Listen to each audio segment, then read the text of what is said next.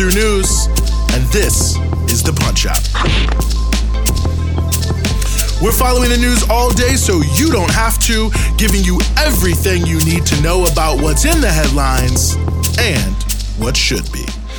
And on today's episode of The Punch Out, we're talking about how Iran's elections are being held hostage to U.S. election results that could come tomorrow. We're talking about the Kentucky State Police using Hitler quotes in a training slideshow. Yeah, that, that's right. We'll get to that. But before we get to any of that, first we are turning to the state of North Carolina.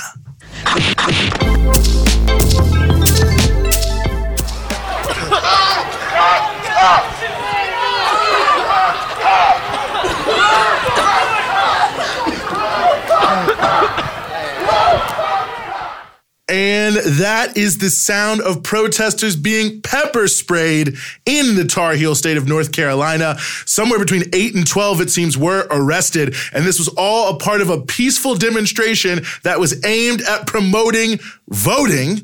And those pepper sprayed included young children. So, yes, people protesting got pepper sprayed. Some got arrested, essentially just for trying to vote. Now, the events in question took place on Saturday in Graham, North Carolina. North Carolina, of course, a key swing state this year. A local pastor had organized a march of about 200 people from a church to a polling place in Graham's, very nonviolent, just marching, chanting, all that sort of stuff. A lot of flags. Uh, had a very strong focus on progressive issues like the movement for Black Lives. There were BLM lives fluttering, but you know the mayor of a neighboring town was there. It was all in all very straightforward event, very much in line with something we see a lot in the times close to election. Very common for religious leaders, especially in the Black community, to organize these sorts of events that link the act of voting in a particular election, in this case tomorrow, or then when they were early voting on Saturday, to the broader history of the fight for the right to vote and to civil rights and black liberation more broadly.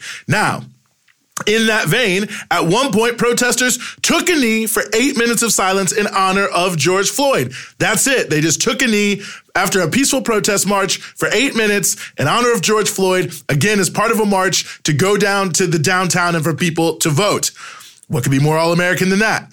Well, doesn't matter to the police because at that moment they declared it to be an unlawful demonstration of some sort and just started pepper spraying people, including three children, and also dismantled a sound system set up on courthouse steps so there could be a little bit of a rally before people went in to vote.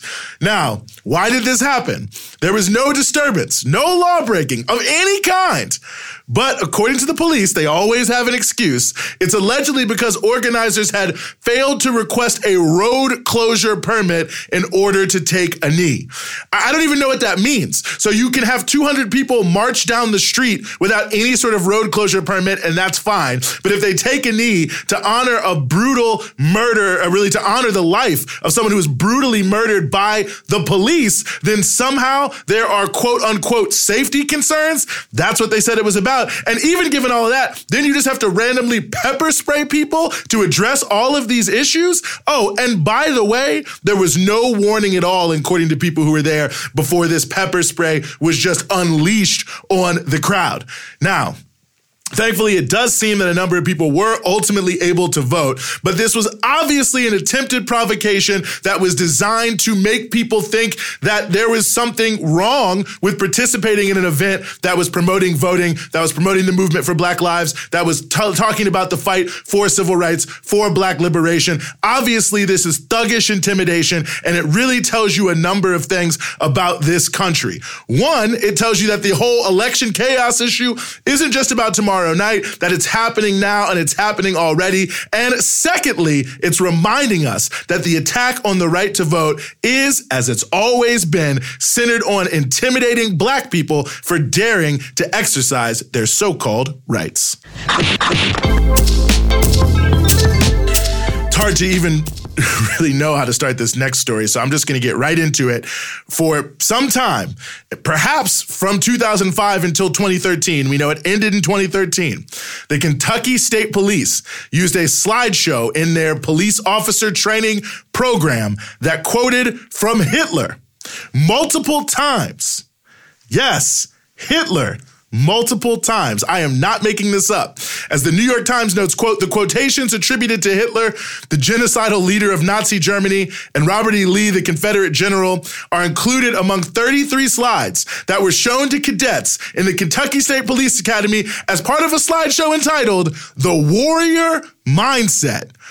I, mean, there's so much you could get into here, but let's just real quick. Kentucky State Police have a slideshow for people trying to become state police officers, where in that slideshow titled The Warrior Mindset, they have multiple quotations associated with Hitler. One of the main quotes attributed to Hitler in the slideshow was, quote, the very first essential for success is a perpetually constant and regular employment of violence a perpetually constant and regular employment of violence. Mm. Just a reminder here that it's the same state police department that was brought in to help investigate the situation around Breonna Taylor.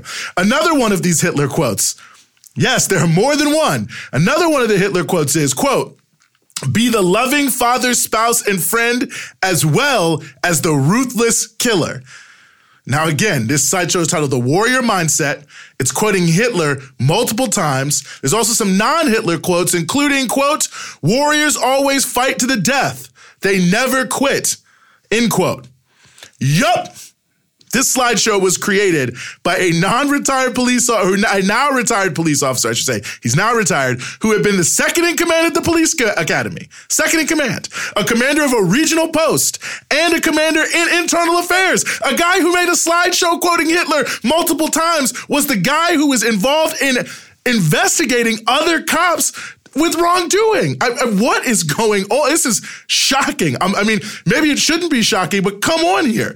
Now, the story was first broken in the Manual Red Eye from the Manual High School in Louisville, where student journalists there were able to obtain these shocking documents that were revealed as part of a lawsuit against some of these state troopers. So hats off, by the way, to these young people for this great reporting that has now gone all around the world. And unfortunately, though, I have to say, as, as stunning as this is, that they were quoting Hitler multiple times in the Kentucky State Police Academy officially, the issue of police violence and white supremacists being deeply intertwined has a very long history in the U.S., as Professor George Ciccariello-Maher told us on Breakthrough News recently be, be clear that the Fraternal Order of Police is a, is a quasi fascist organization. If you look at what they call for, they call for absolute police impunity. Uh, they don't want any kind of civilian oversight uh, of what is essentially a paramilitary organization. So while we're incredibly concerned about the Proud And about others, and we should draw attention to the relationship between overt white supremacy and police and the military, we should also understand that these institutions that are upheld and trusted uh, by you know Joe Biden and the Democratic Party. Um, you know Joe Biden is of course encouraging the increased funding of the police. These are organizations that carry out everyday white supremacy as well. Well, Iran's presidential elections are not until next year, but it's worth noting that quite a bit seems to be riding on this year's U.S. presidential elections, which just right there, should tell you something about American imperialism. That people in Iran's lives, or rather the quality of their lives, is totally dependent on the policies of a US president that they have no influence over and, of course, cannot vote for. Now, the current president of Iran, Hassan Rouhani, and his supporters, often termed reformists in the Western media, have seen their support pretty much totally crater, which is unsurprising in many ways because their appeal was heavily based on the Iran nuclear deal and the idea that they would, could reverse the endless tide of sanctions that that country had been facing up until the time of the nuclear deal.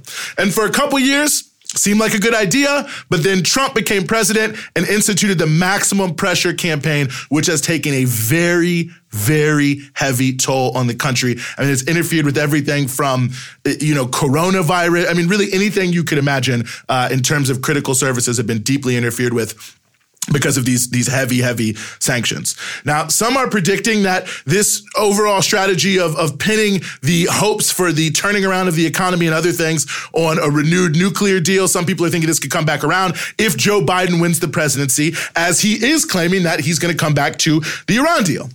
That, however, is not a done deal. First off, many Democrats supported Trump's actions in the first place and do not, in fact, support a return to the Iran deal. An even larger group has a relatively similar position as French President Emmanuel Macron, who, when Trump was trying to pull out, was promoting a, a third course, if you will, uh, which would be that it should be renegotiated to address issues around long range missiles. This is something that Iran has said they will never do.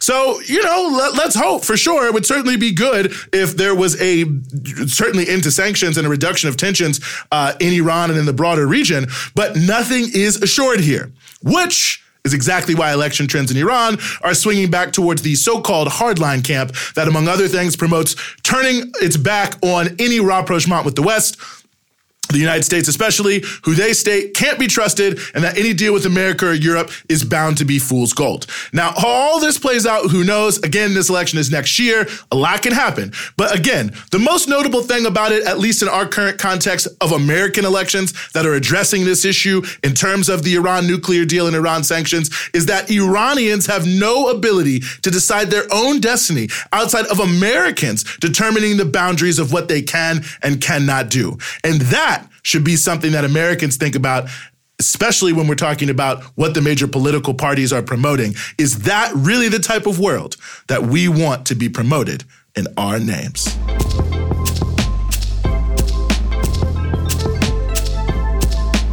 And that's going to do it for us here today on The Punch Out. Just a quick promo. Tomorrow, 9 p.m. Eastern Standard Time, Breakthrough News. We're going to have live election night coverage. So join us, BT Newsroom, across all your social media platforms, 9 p.m. Eastern Standard Time, live election coverage here on Breakthrough News. So be there with us Tuesday, November 3rd. Looking forward to it. But that'll do it for today's Punch Out.